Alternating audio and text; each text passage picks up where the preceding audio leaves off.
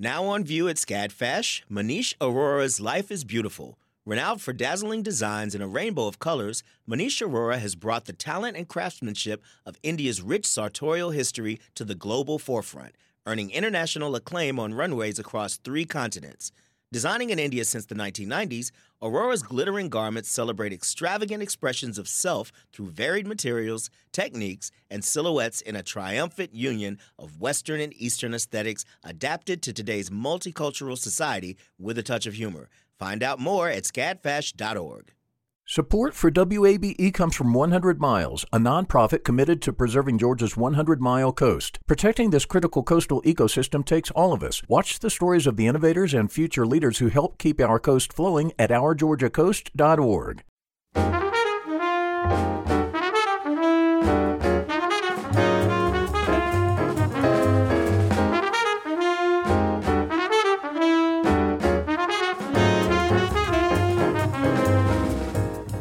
from WABE in Atlanta. I'm Lois Reitzes, and this is City Lights, a new art exhibition exploring the human relationship with nature. Is opening in the Welch School Gallery at Georgia State University.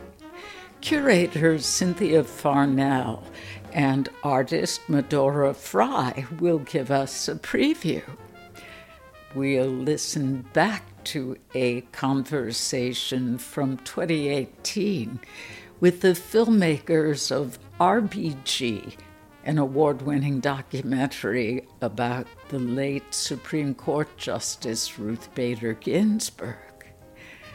And we'll hear about a new movie made in Georgia that's part of the Atlanta Film Festival. Plus, Another celebration of film in Atlanta begins this week. Out on Film, Atlanta's LGBTQIA festival begins Thursday. Jim Farmer is the festival director. He joins us now via Zoom. Jim, welcome back to City Lights. Lois, thanks so much for having me this morning. The words festival and pandemic do not fit together logically. What has the year 2020 meant for Out on Film? It's been a very surreal year. I mean, we uh, the irony is at the be- very beginning of the year, when we became an Oscar qualifying festival, we were like, "Yeah, we're going to have a big, splashy, great event for the community," and then COVID hit.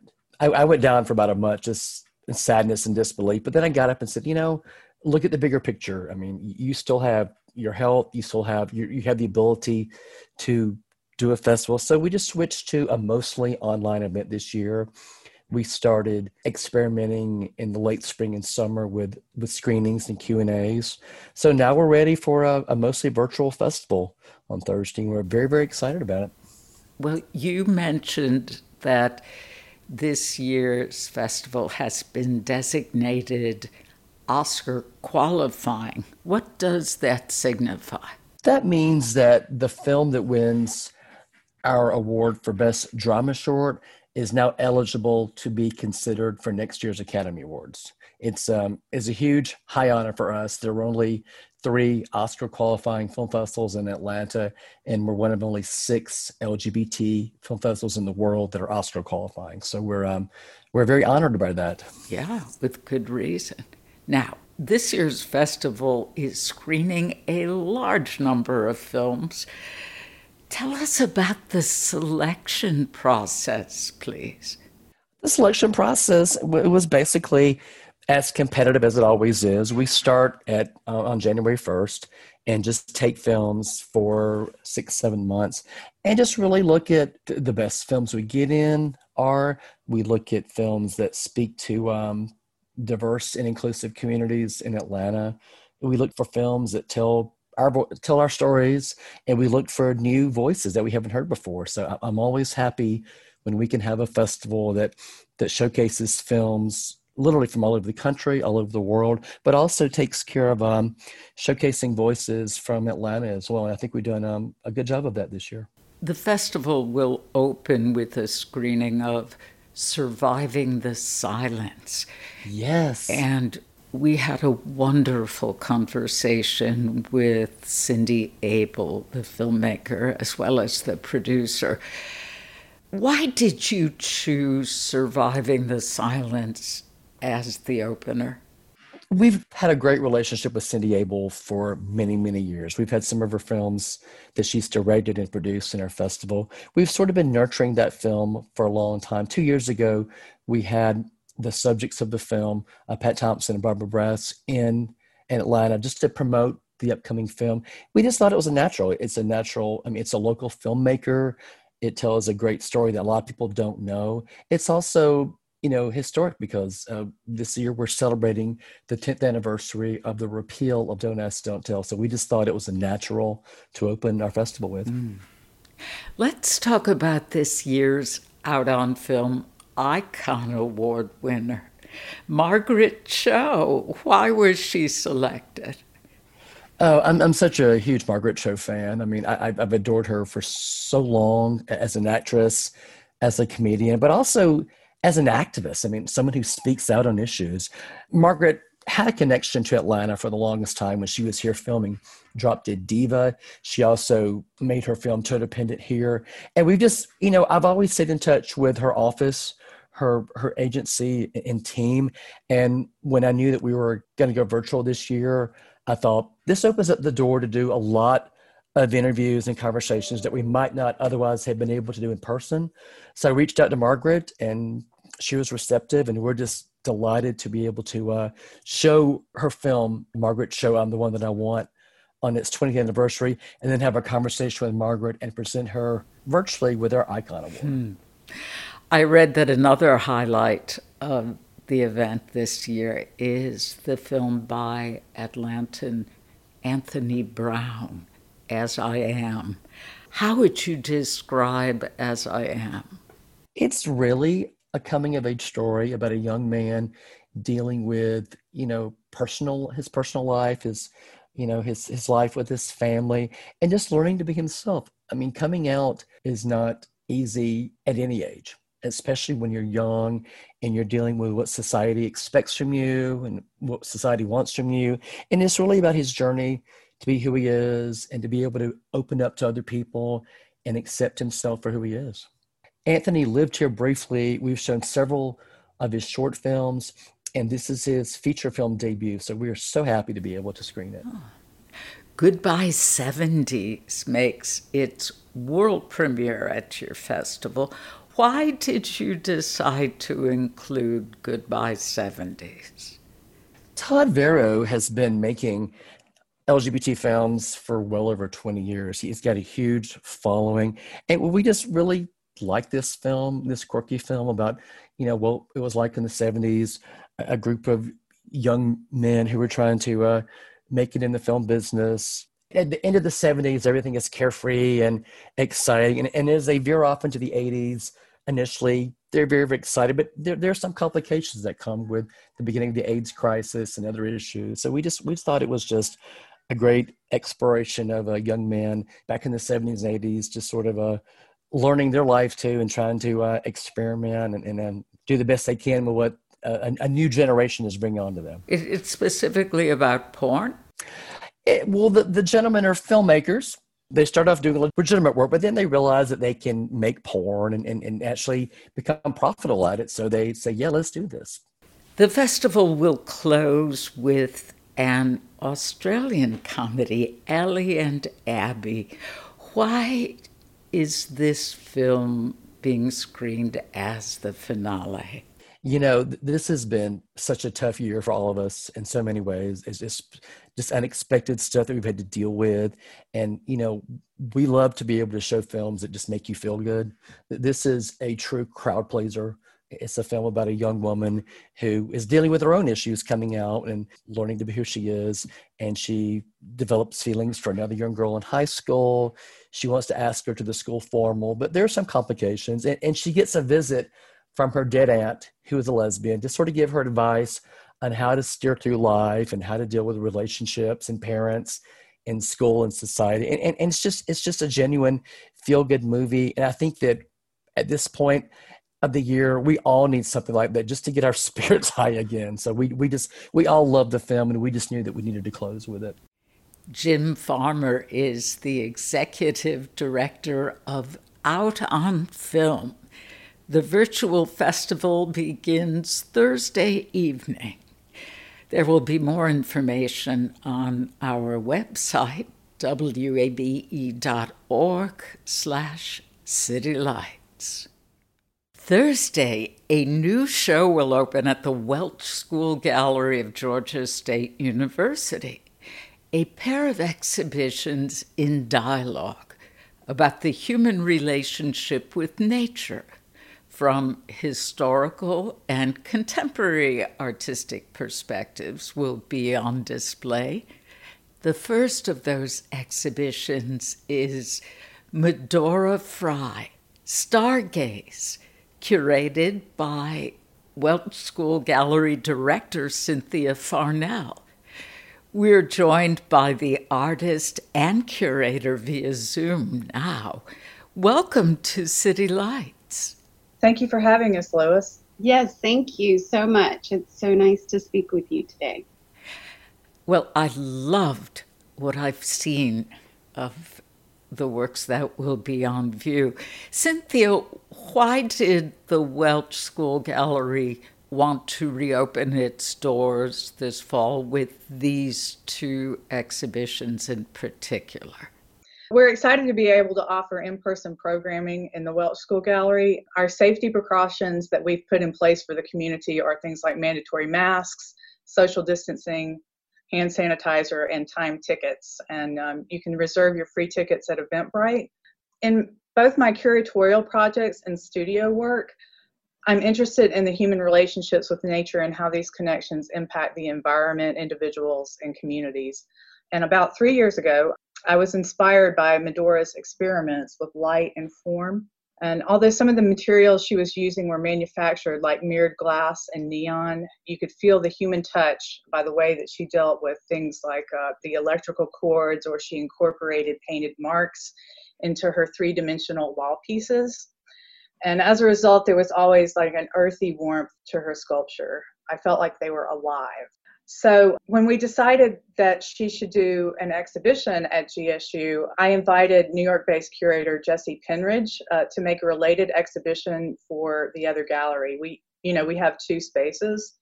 So Jesse had already included Medora's work in another exhibition in New York, so I felt like that they shared some aesthetic sensibilities. And uh, Medora, would you like to, to jump in here?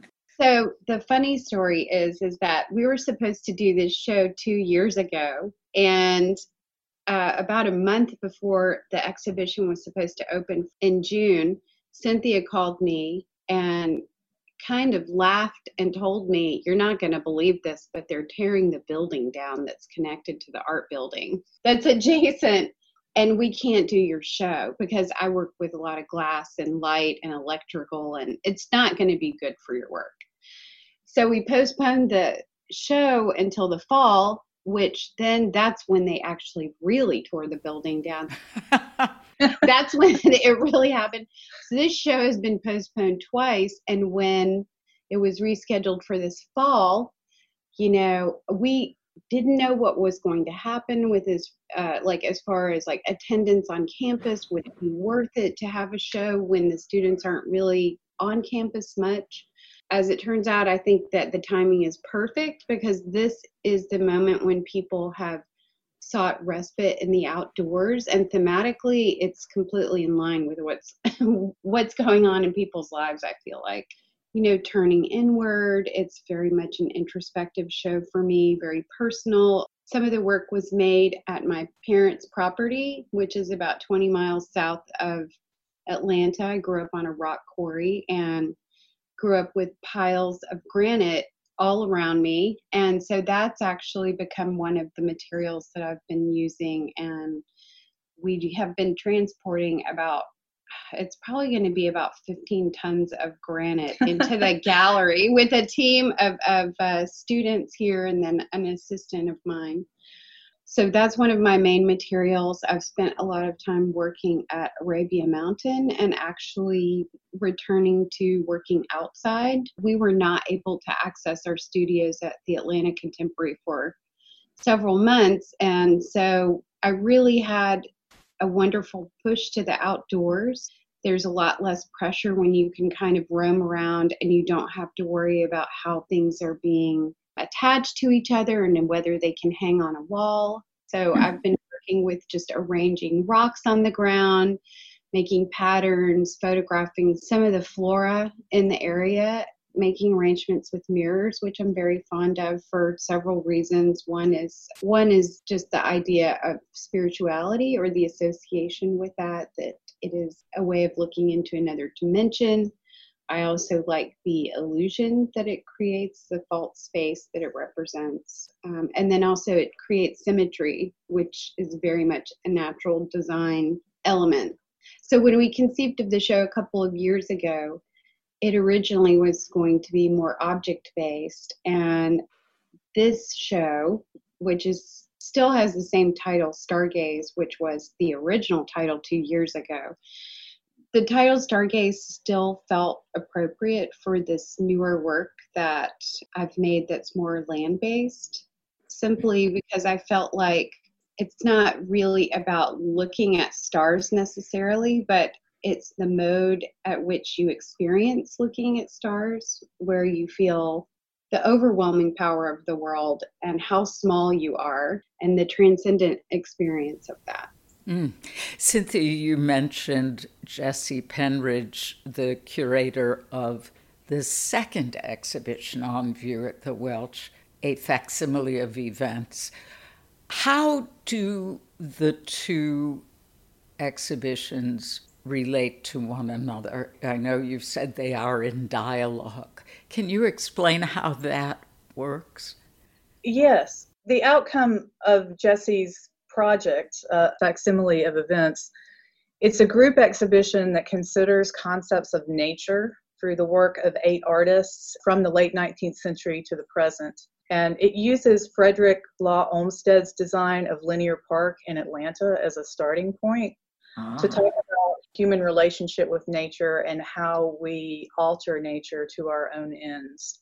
Uh, and this is a, a especially relevant conversation now with the fires going on you know, on the West Coast and hurricanes and COVID.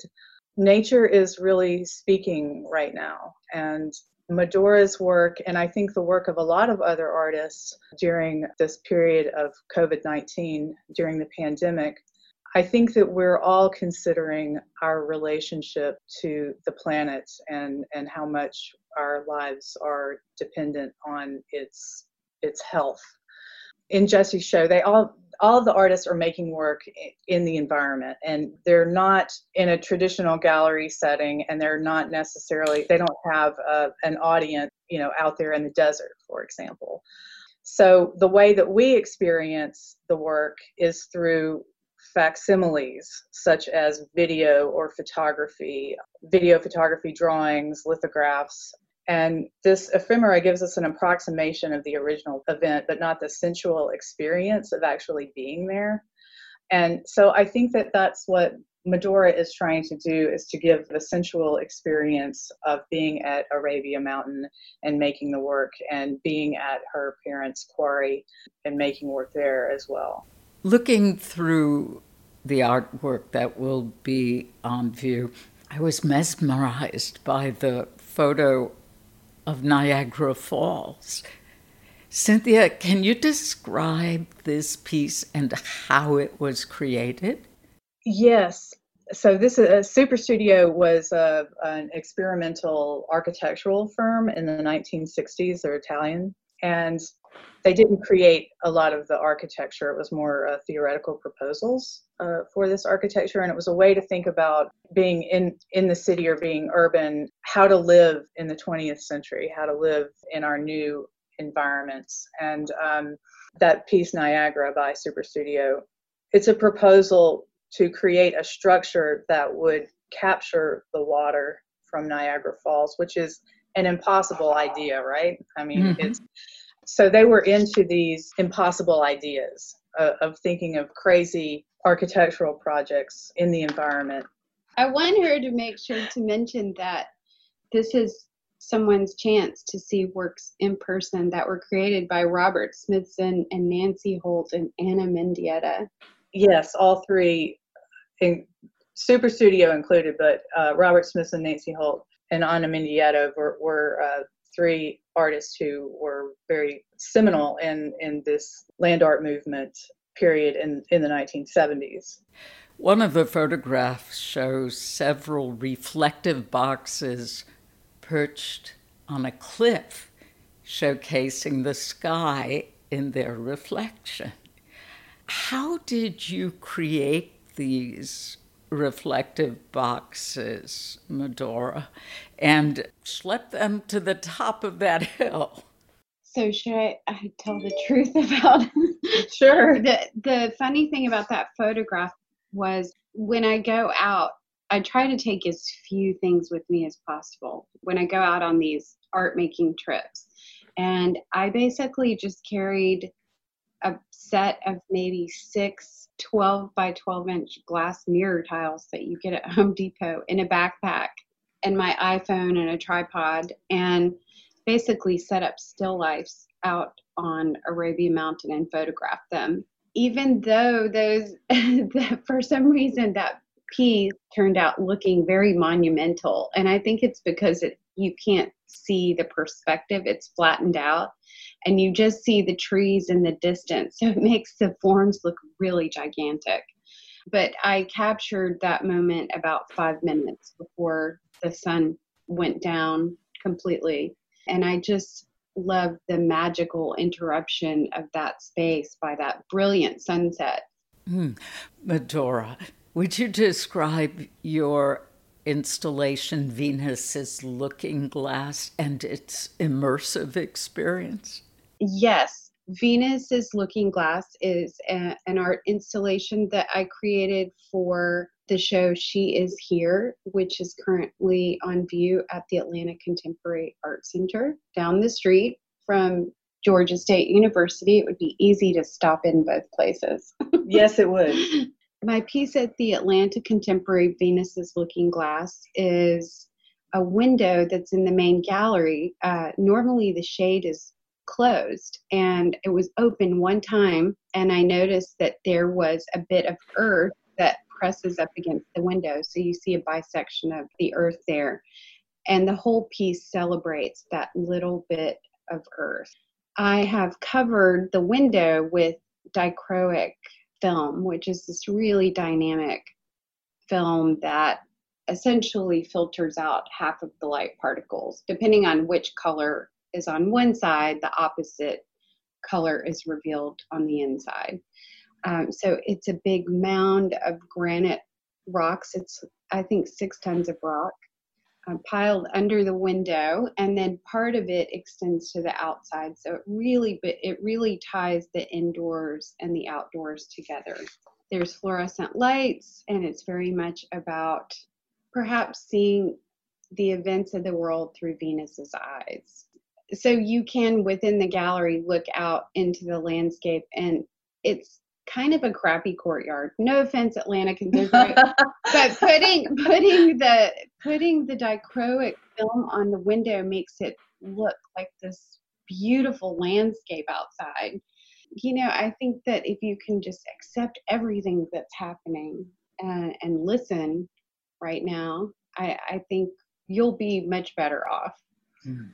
Medora and I were talking last night about this period of COVID 19 and everything else that has been going on. And that while we may not all be experiencing it in the same way, our attention is all focused on the issues that need to be changed at the moment, or some of the issues that need to be changed at the moment.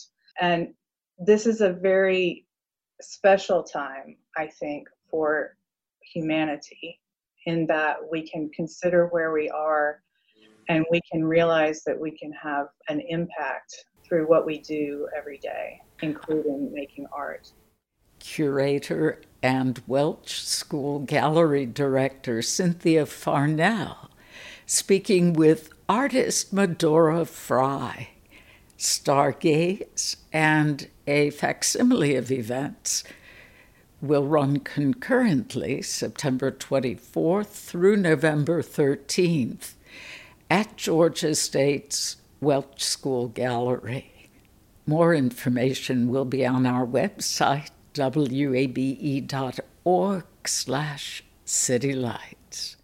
The field of mental health counseling is growing rapidly, and Richmont Graduate University can equip you with everything you need as a licensed professional counselor while integrating your faith into your clinical practice. Programs are offered in Atlanta, Chattanooga, and online. Apply today at richmont.edu. That's R I C H M O N T.edu.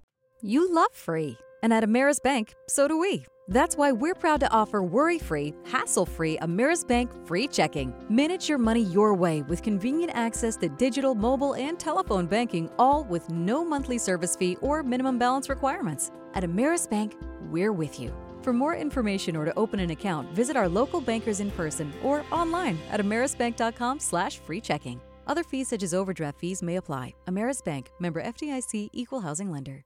In North American folklore, Bigfoot or Sasquatch is an ape like creature that lives in forests. In the new movie, 15 Things You Didn't Know About Bigfoot, the ape like creature takes on added meaning for an aspiring New York journalist sent to cover the unfolding story in North Georgia. Zach Lamplugh wrote and directed the comedy, which is part of the Atlanta Film Festival. He is with us now via Zoom. Zach, welcome to City Lights. Hey, Lois, how are you? I'm glad to be talking with you. How are you? I'm doing great. Good. Well, though Bigfoot is imagined to be an ape, it seems the 800 pound gorilla in this film is journalism. is, is that fair to say? Yeah, yeah, definitely. Okay, so without giving away spoilers, would you talk about the basic plot of the movie?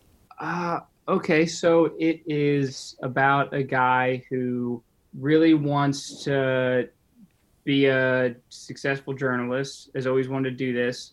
And he works at one of these cool journalism companies we've all heard of.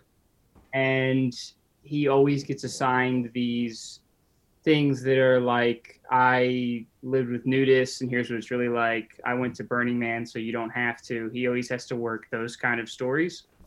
And uh, he, he really wants to do something else. And his latest story that he has to work on is uh, I went and lived with Bigfoot hunters for a week to tell you what it's really like. And when he gets there, he finds out that maybe Bigfoot is real. And as far as journalism, it, I guess that theme throughout the movie of being at a job where you, you feel like you could maybe be working on something more important is, um, I, I feel like just all of media. with full recognition that both of us are part of media, correct? Yeah, for sure. There are loads of funny jabs at hipster culture. Brian is from Brooklyn.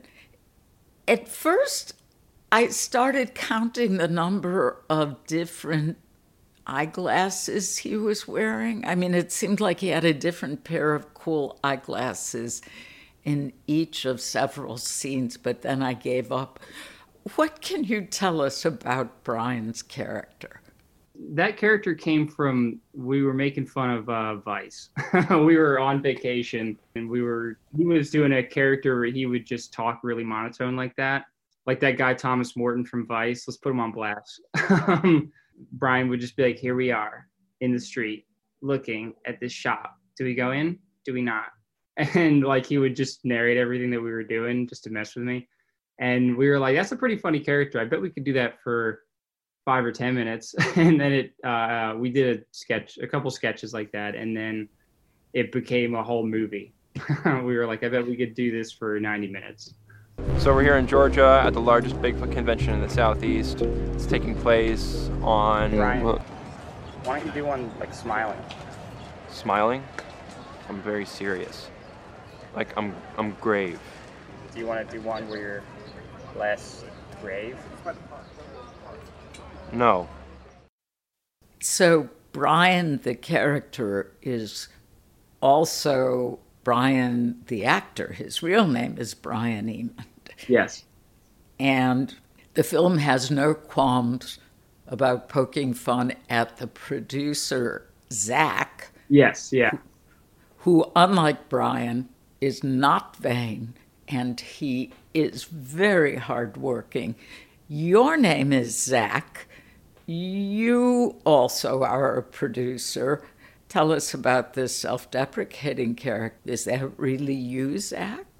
I mean, all these characters are really based on us in a way. I mean, as far as my character, I've, I've, the one that I play, I've definitely felt like that a lot, where I'm just kind of the camera guy that's being lugged around by somebody more important. And then as far as the Brian character, I, I've definitely felt that too, where you have a cool job and you feel like you're trapped by it. And I know Brian feels the same way about his own character as well. Not necessarily about like the the being trapped in a media job, but I guess just being trapped in everything being driven toward hipsterdom. and I was hoping you would talk about the character of Jeff, the one man Bigfoot hunting army. What gave you the idea for Jeff? Well, Jeff, the actor, super funny. We knew he could do this, and we were like, we'll just give him a lot, a character with a lot of heart and good range, and he'll nail it. He's awesome. Character was uh, based on a friend of mine that we used to go camping with, who had a bit of a Napoleon complex, who just always had to one up you, or always had to just like, oh, I see you put your hammock up. I could put my hammock up a little bit better, and then his hammock would fall. like, yeah, bit of a goofball. Bigfoot is the next step in human evolution. And if evolution has taught us anything, it's that life will not be contained. Life breaks free. It expands through territories. It crashes through barriers painfully, or maybe even dangerously, but. Well, there it is. Life, Life finds a way. From Jurassic Park. No, I just. I just made that up. I was wondering what kind of research on hunting for Bigfoot went into writing this film. How much did you have to learn about the lore of Bigfoot? Uh, quite a bit, actually, because we didn't want it to be fake. You know, we didn't want it to be ridiculous looking, like the, the, the calls that we're doing or the things that we're doing. So we did quite a bit of research on it, and we actually filmed the part where we're at a Bigfoot festival was actually at a Bigfoot festival. Really? Yeah, we drove to North Carolina to go film. That was like the first thing we filmed. We it was gonna be happening, and we were like, we can't miss the opportunity to get that on tape. So like, the, those like there's some Bigfoot casts and stuff in it, like some hands and some feet on like a vendor's table. That was really at a vendor's table in a at a Bigfoot festival in Marion, North Carolina. what does the film say about conspiracy theories? You know, I I think that it, it what I guess what I'm trying to say is they're really fun um, they're you know they're really fun to to believe in a little bit. Like everybody wants to think like Roswell is real, and and then I guess to to meet one person like trapped by that belief is kind of sad and also kind of interesting to like jump into that world with that character. And also the movie is a satire or critique of documentary making. And would you throw in clickbait culture with that? Yeah, for sure. There's just too many of these things. People need to stop these documentaries. Um, no, it it it just is getting bananas now. The the the amount of like media and things that people think kind of deserve a documentary or just deserve I guess it comes out of reality TV. There's like a blur now of like something that feels like smart reality television where they're like these are facts and it's like kind of barely. They're th- they're unscripted nonfiction things that really happened but they're not really documentaries you know? Well i must say that the mockumentary is given tribute here and christopher guest certainly comes to mind. He he was a master of that. Mm-hmm. i wondered if you could talk a little bit about the character of Ma, because I think she has one of the great lines in this film. Hunting the Bigfoot seems to uncover another type of monster in a drug cartel in North Georgia. What can you tell us about Ma Prichard? Man, so that actress Virginia Kirby, we'd worked with her before um, in like short films and things, and she is incredible. And so we we knew we wanted to give her a part, like we knew we wanted to give her a strong part, and she could nail it. And man, she's just such a professional. She came out and just nailed it, and everybody was like, "That that was like such a great performance." But also, also I gotta say, like we like changed the monologue up on her last second too, because she she was like the way we wrote it just wasn't sounding right. And just like what a professional. Like she she took like 30 seconds and was like, okay, cool. I'll just rearrange all the like sentences in my head, and then just like nailed it. She says with perfect seriousness about journalism. You're not supposed to interfere with what you're reporting on. You're supposed to observe. And I thought that was just priceless in the context of the absurdity of, of the moment and the comedy of the film at that point. Was that in the script or was that her line? That was in the script. We wanted it to, you know, whatever whatever she was railing on our main character for, we wanted it to also tie back to the theme that he's been fighting his whole life. So so we wrote that bit in there talking about that main character, in the beginning, Brian is very cynical, predictably jaded. How does his character evolve by the end of the film? Well, you know, he learns that you're not going to necessarily get what you think you want, but you're going to learn to make the best of your circumstances. You're going to get over this weight that you've been putting on yourself and learn to accept what your life is and not what you think it should be? Well, I think that this clearly was a labor of love looking over the credits. You and Brian co wrote, you directed, acted. What more could you possibly have done for this film? This really was a labor of love. Like figuring out locations, catering, or just you know trying to to to wrangle the circus. Like some days I didn't even feel like I was directing it; I just felt like I was organizing it. You must feel very proud that it is featured in this Atlanta Film Festival 2020. I'm very excited. I'm very excited that people are able to see it now. Zach Lamplugh was the writer and director of 15 Things You Didn't Know About Bigfoot. For more information on streaming the movie, that's part of the Atlanta Film Festival, check out our website, wabe.org slash citylights. Have you heard an interview on City Lights that you would like to share with a friend or listen to again? wabe.org slash citylights is the place to find today's interview, as well as segments from previous shows. We invite you to search, stream, and share your favorite show at wabe.org slash citylights. And thanks for listening. After hearing that Supreme Court Justice Ruth Bader Ginsburg passed away last Friday, I thought back on RBG, the award winning documentary about her life and rise to the top. RBG was released in 2018, And I spoke with the filmmakers from NPR in Washington just ahead of the opening. Directors Betsy West and Julie Cohen captured many facets of RBG's life, from her youth to her extraordinary marriage, her love for opera, and her tireless dedication to the fight for women's equality under law. We'll listen back to an excerpt from my conversation with the filmmakers now.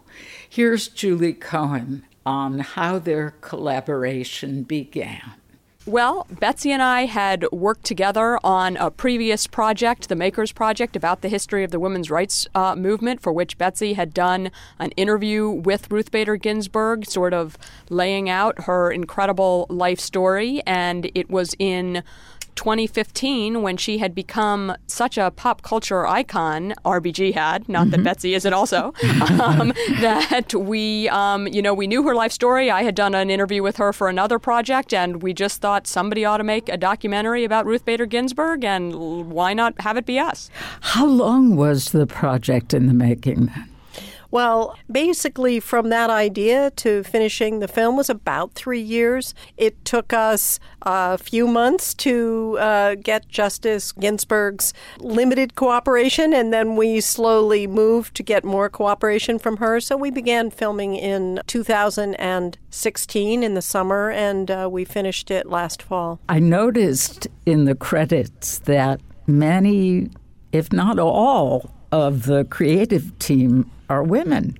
All the top creative positions in our film were occupied by women. We thought that would be in keeping with the spirit of our film, directed by two women, about a woman who's a champion of women's rights. And, you know, we feel pretty good about that decision. It certainly made the production of the film a lot of fun. Oh, wow. Not long after the film begins, Justice Ginsburg explains only in America could she have achieved what she did. How did her family background help form her values? Her family played an enormous role in forming her values. She's the daughter of immigrants for whom education was paramount, especially her mother, who had lost an, another child.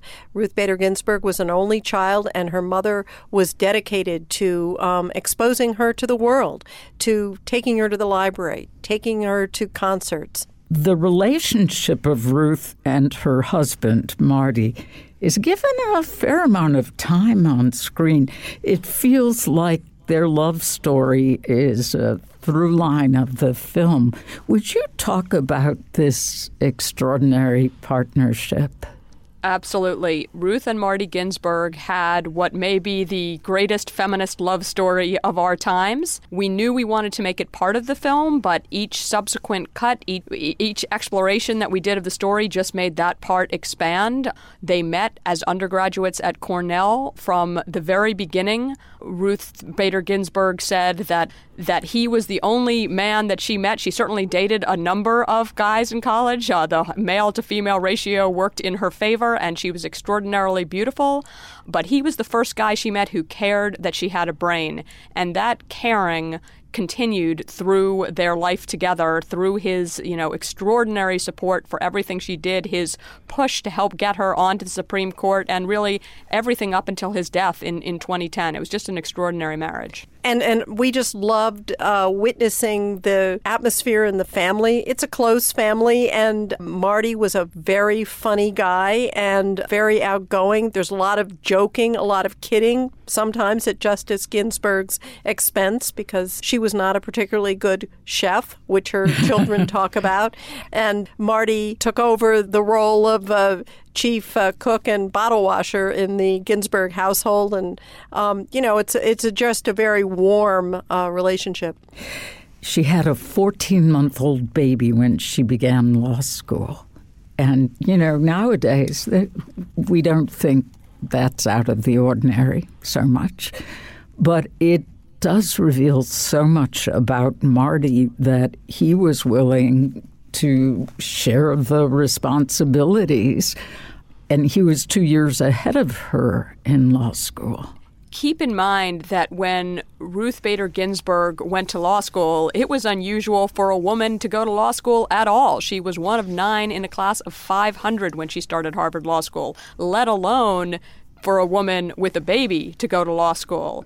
Um, really almost unheard of. It's a testament to her husband's commitment uh, as, a, as a family man. It's a testament, frankly, to Ruth Bader Ginsburg's own level of ambition and determination that she decided to push through as a law student. And she was, you know, that she was willing to take all of that on uh, as a young mother. She talks about how she had a conversation with her father in law when she first uh, realized that she was pregnant and she was going to be have a baby in law school.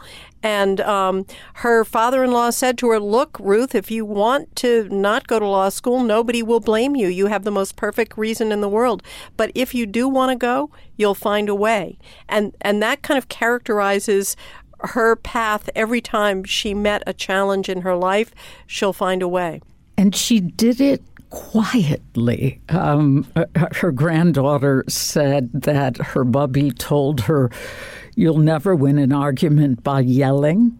It's remarkable that for all of her achievements, she was not a firebrand. She persevered, but you bring out that she did it all in her quiet, very dignified way.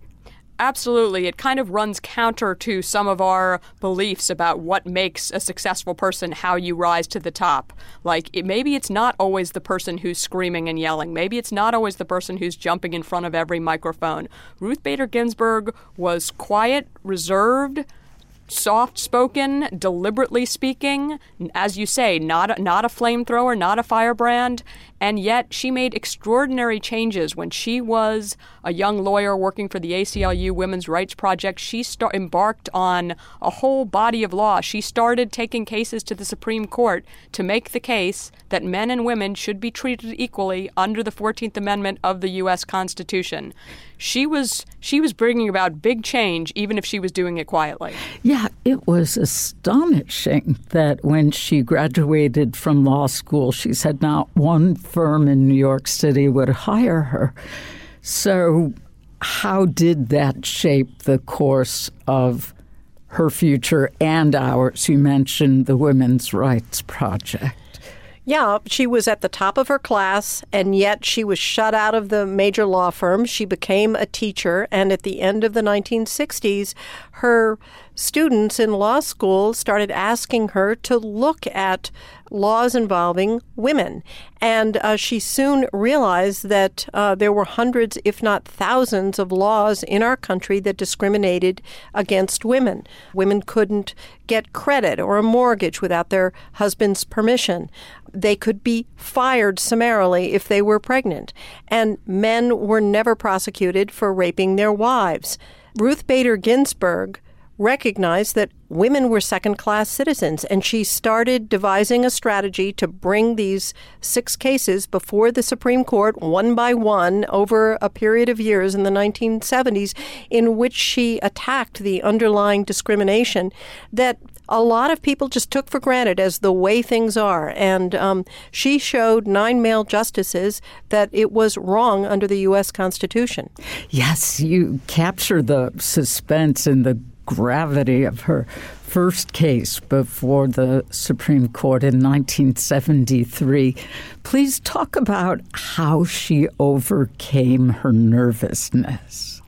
Well, uh, Justice Ginsburg uh, says that she was so nervous when she was going into the courtroom that she didn't eat lunch for fear that she might uh, lose it, uh, as in, in, her words. Um, you know, it's a very intimidating atmosphere in the main chambers of the U.S. Supreme Court. She's looking up at uh, the nine male justices above her. She's about to make the case that discrimination by gender in the United States is a big problem that has existed for centuries to an audience of men perhaps not inclined to hear that, quite unfamiliar with that argument. Remember, this is 1973, very different world at that time. And yet you can hear it in her voice, which we capture in her film because fortunately the court keeps audio tapes of those arguments. She starts out a little bit tentatively, but she very quickly gathers steam and she just strongly and forcefully makes an argument that's so powerful that the justices who usually interrupt during uh, you know the second or third sentence just sat there listening. One of the people in the courtroom said it was like they were mesmerized by her argument. And she said she decided one way to get over her fear was to realize well, she did have a captive audience and she could teach them. It, it was fascinating to hear her say that in many ways throughout her career, she saw herself in the role of a kindergarten teacher. Uh, Ruth Bader Ginsburg is an educator, and that's how she approached her arguments before the court. Uh, many men thought that these discriminatory laws were good for women. They were putting women on a pedestal. Uh, they were helping them as opposed to, you know, why should they have to work overtime? Why should they have to serve on juries? Well, what if you're a woman who's accused of battering your husband and you're facing a jury of nine men? all of these laws were somehow interpreted as being good for women, and Ruth Bader Ginsburg very quietly, carefully, deliberately explained to them how they hurt women and also how they hurt men. She picked sometimes clients who were men in order to show that uh, gender discrimination hurts everybody in our society. Yes, that was a powerful example with the young widower whose wife died in childbirth. Yes, uh, Stephen Wiesenfeld was um, raising a baby because his wife had died in childbirth. He decided he wanted to be a stay at home dad. Obviously, a very strong, you know, gesture of fatherly love. And yet, when he went to get Social Security benefits that a widow would get, he was told, oh, no, no, that's a mother's benefit. A man can't get that. Ruth Bader Ginsburg learned about this case and she jumped on it. She knew that Stephen Wiesenfeld was going to be a very sympathetic character when telling a story about how the genders aren't treated equally to a group of justices who were, after all, men. Well, it is fantastic that she's something of a rock star for young people in particular. Tell us about Notorious RBG. Well, um, you know, we knew about Notorious RBG. We had been following it on social media, but frankly, it wasn't until we began filming that we witnessed uh, the phenomenon itself. She would go to, you know, the Fordham Law School in New York, and the her talk would be sold out for weeks, and yet the line would be around the corner of people without tickets who just wanted to get a glimpse of her. Hmm. Often young women who really identify with this 85 year old tiny grandmother who is representing a point of view that they agree with, who's speaking truth to power. It's an extraordinary phenomenon and one which I think she never asked for, but once she recognized what it was, she understood that it gives her an opportunity to spread her message about the law, about our democracy to a different generation filmmakers Betsy West and Julie Cohen created the documentary RBG. They spoke with me from NPR in Washington just before the film opened in 2018. The documentary is available on major streaming services. I highly recommend watching the film, especially now. You've been listening to City Lights, our daily celebration of Atlanta arts and culture. We'll be back tomorrow at 11 a.m. Our producers are Summer Evans and Ryan McFadden. Kevin Rinker is our engineer, and I'm Lois Reitzes. Thanks for listening to 90.1 WABE, Atlanta's Choice for NPR.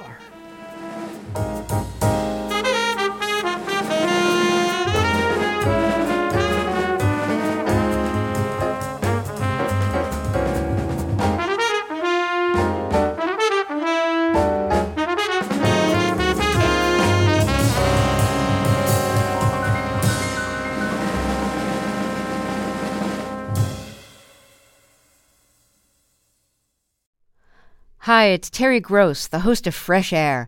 We bring you in depth, long form interviews with actors, directors, musicians, authors, journalists, and more. Listen to our Peabody Award winning Fresh Air podcast from WHYY and NPR. The world is full of mysteries. Are ghosts real? Is that yogurt expired? Hey, the unknown can be scary, but when you donate to WABE, you know where your money is going. Your gift supports the journalism that keeps you informed and the programs that pull back the curtain on complicated stories. Help us make the world less mysterious. Become a member now. Go online to wabe.org/donate and thanks.